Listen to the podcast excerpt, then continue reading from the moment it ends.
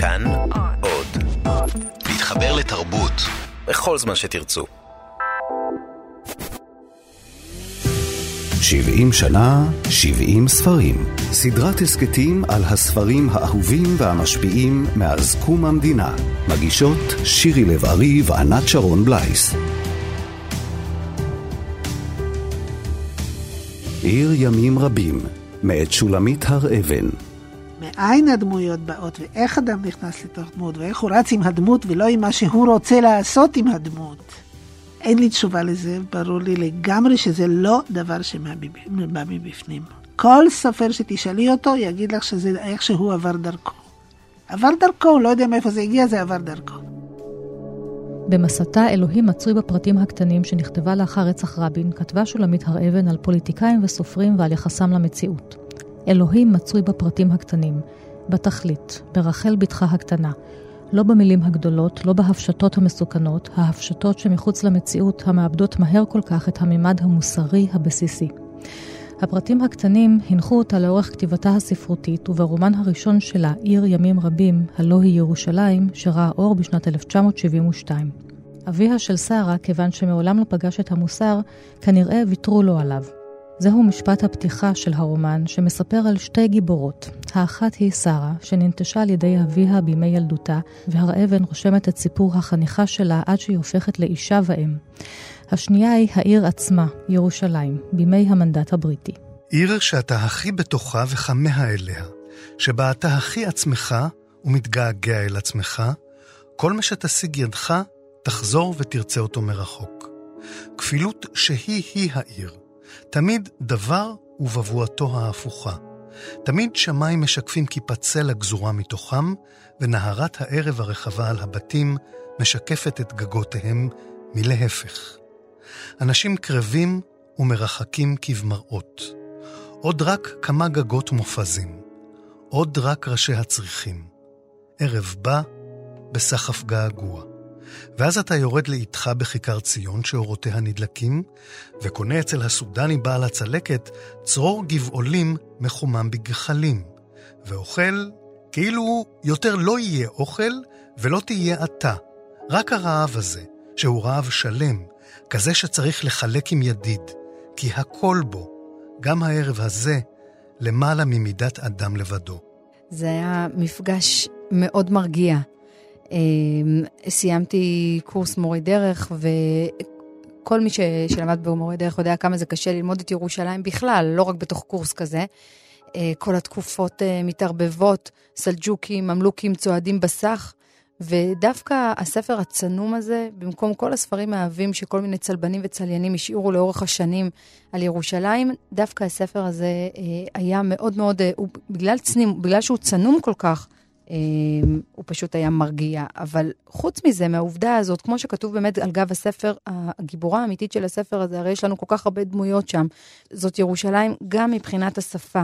הסופרת גלית דהן קרליבך נזכרת בימי הקריאה בספר עיר ימים רבים, וחוקרת הספרות דוקטור קציעה אלון פורסת את סיפור העלילה שבמרכזו שתי משפחות, האחת ספרדית, האחרת אשכנזית. שולמית הר אבן מתארת לנו שתי משפחות, שבראשן עומד גבר.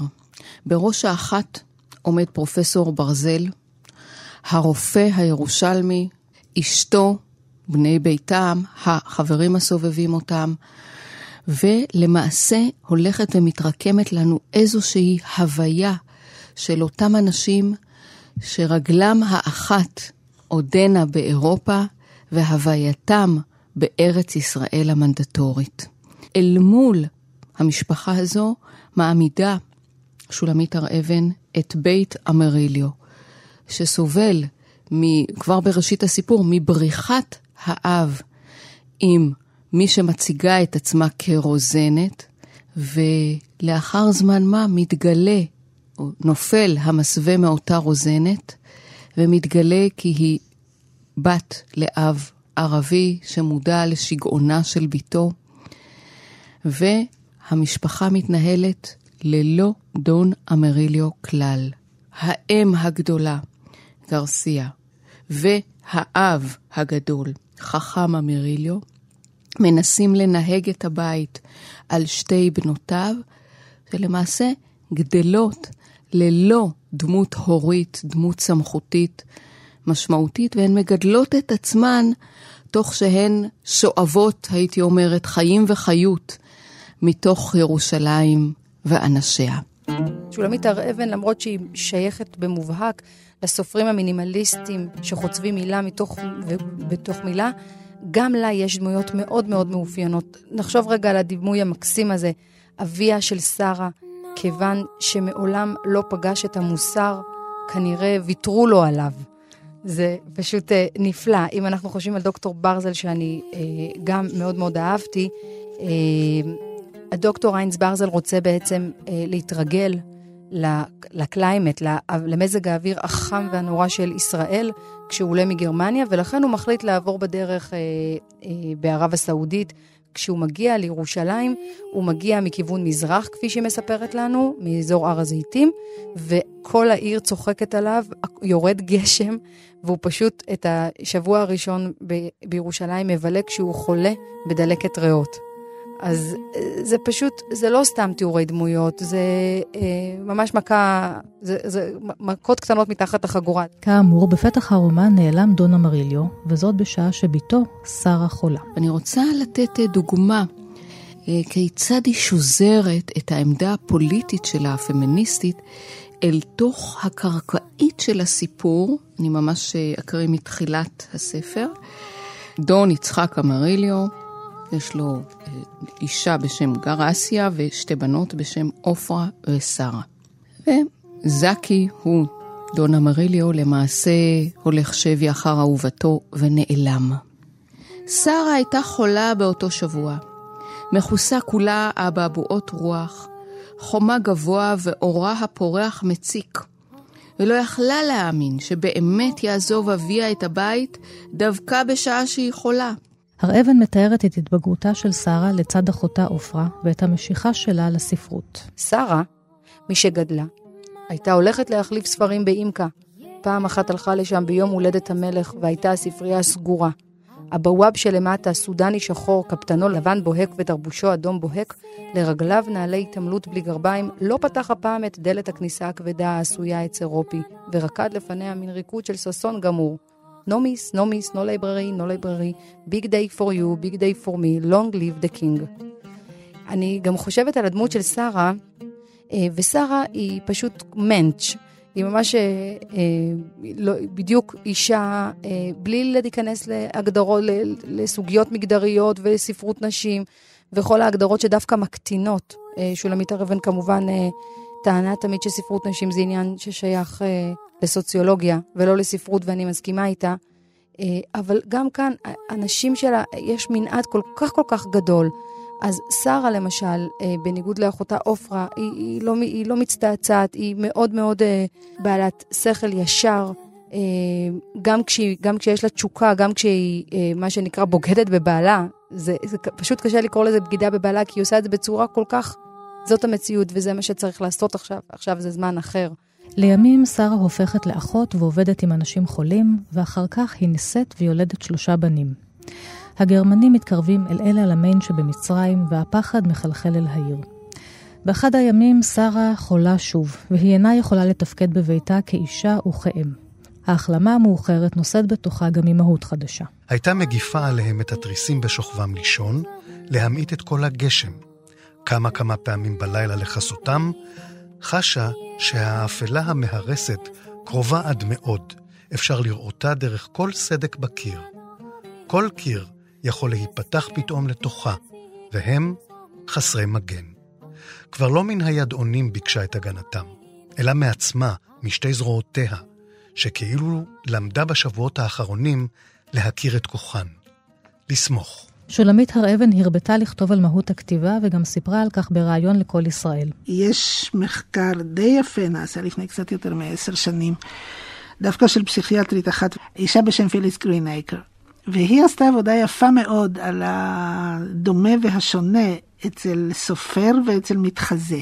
היא הגיעה למסקנה שגם לסופר וגם למתחזה יש כושר בלתי רגיל אה, להיכנס לדמות של אחר, לדמויות של אחרים, כושר בלתי מוגבל. ההבדל הוא רק בזה שהמתחזה מלביש את זה על האגו של עצמו. כל הזמן, את הדמות האחרת.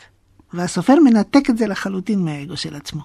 מהות זו נכונה לרומן הזה, בו היא שבה על ימי ילדותה בירושלים, אל העיר הססגונית שיחסי הערבים והיהודים בה היו הד לנופיה, והלשונות המעורבבות דיברו הלכה למעשה את האפשרויות האנושיות שהיו שם לפני המלחמות.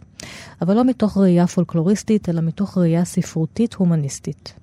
אני רוצה להקריא קטע קטן מתוך מסה שכתבה הר אבן ב-1985, בשם "אני לבנטינית".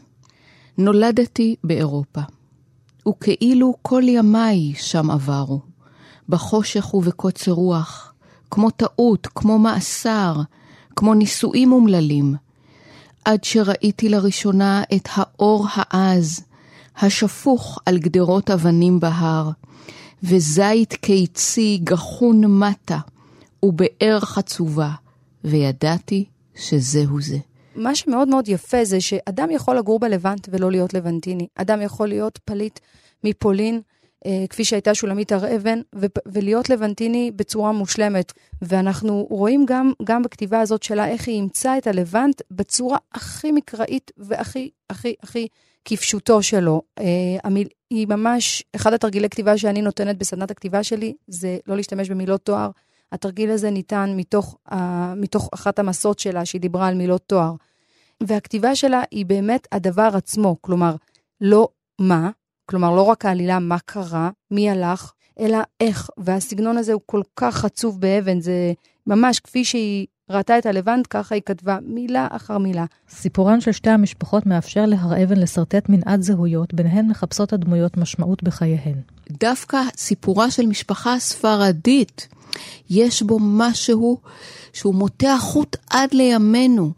היכולת של המשפחה הספרדית לנהל יחסים עם הערבים, עם אנשי המנדט הבריטי, ולייצר סוג של סביבה שהיא בעצם נמצאת באמצעה ואנשים חגים מסביבה, הבחירה בהם היא בחירה שבאמת אה, לפני 40-50 שנה הייתה בחירה הרבה יותר אה, מתבקשת, אבל היום, אם אנחנו קוראים את הספר הזה היום, היא נושאת מסר מיוחד במינו בעיניי. אותה הספרדיות, שאנחנו מכירים אותה מימי יצחק נבון, אותה הספרדיות ירושלמית, אותם, דוד ילין, אותם האנשים שידעו ערבית כי הם חיו בארץ שזו הייתה שפת הדיבור שלה, ונעו באופן מאוד מאוד הרמוני בין השפות ובין האנשים. אני חושבת שהמודל הזה, שהספרדיות הוותיקה של אז, של אותם ירושלמים ותיקים, אני חושבת שהיום עבורנו בישראל של סוף שנות העשרה של האלפיים, אני חושבת שהם הם, הם אה, נושאים בחובם, בכנפיהם, מסר רלוונטי ביותר עבורנו. זה ירושלים שאני, כשאני קראתי את זה, הרגשתי שהכל אפשרי. שכשאתה הולך בעיר העתיקה אז, אז באמת היה פחות מחיצות. שוב, אה, אנחנו יודעים שהיו יהודים שמקובצים יותר כאן ושם באורך התקופות, זה לא חדש רק לתקופתנו. אבל התחושה היא באמת שיש, אה, שהיה משהו שהוא הרבה פחות גבולי, הרבה יותר נוזל. בסוף הרומן שב האב דון אמריליו לביתו, ואז מתברר כי בכל השנים היה מאושפז בבית חולים לחולי נפש. שרה מקבלת אותו, אבל היא גם מדברת על השינוי בדמותה.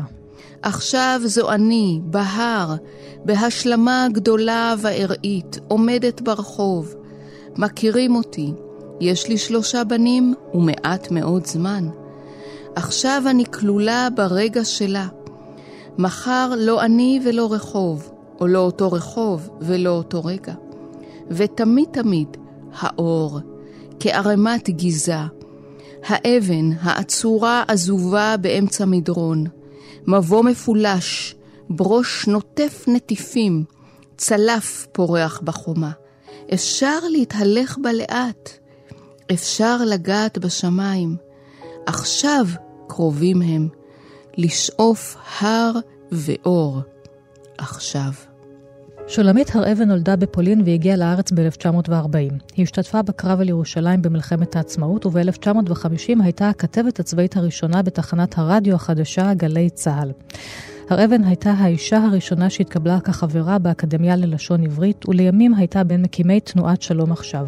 היא עסקה בכתיבה פובליציסטית לצד כתיבה ספרותית, ונפטרה בשנת 2003. זאת לא ספרות מגויסת לצורך הרגע או לצורך השעה או לצורך איזושהי עמדה פוליטית.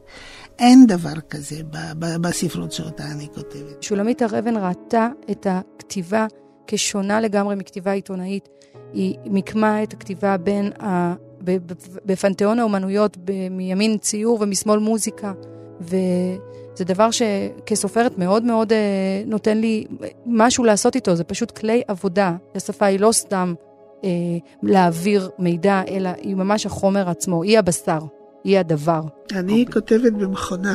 במכונת כתיבה ישנה, נחמדה, מכירה את כל השיגעונות שלה, היא מכירה את כל השיגעונות שלי, ואני לא מסוגלת לעבוד במחשב, לא, לא בכתיבה ספרותית, בואי נגיד. כל כתיבה אחרת כן, כתיבה mm. ספרותית לא. לא רק שזה לא אישי, אלא המחשב מוחק לך יותר מדי בקלות, ואני הרבה פעמים רוצה לראות את המחיקה.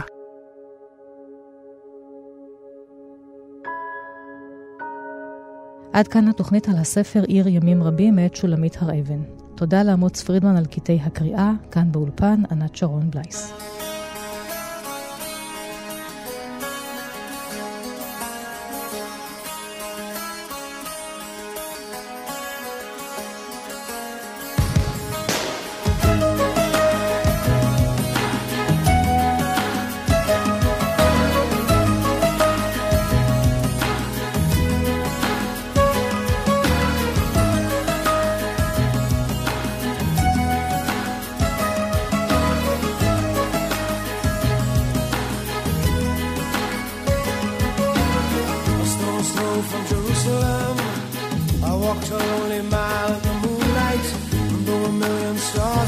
shining. My heart was lost on a distant planet that whirls around the April moon, whirling in an arc of sadness. I'm lost without you. I'm lost without you. All my kingdoms turn to sand.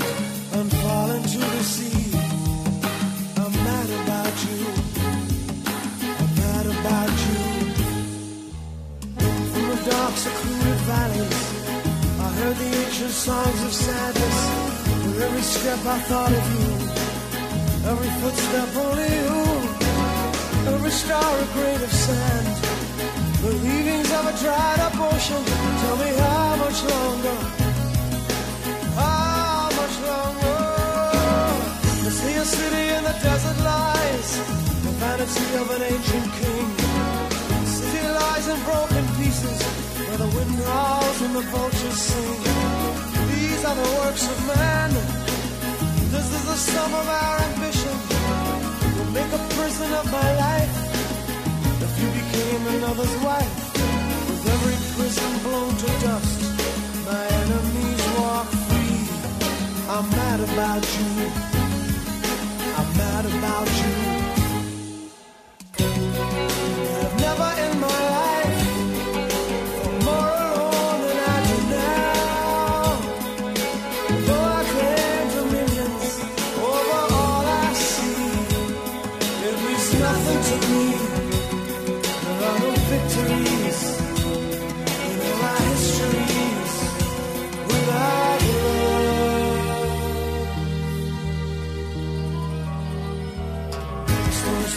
Jerusalem. I walked a lonely mile in the moonlight. Four million stars were shining. My heart was lost on a distant planet. and world's around the April moon, whirling in an arc of sadness. I'm lost without you. I'm lost without you.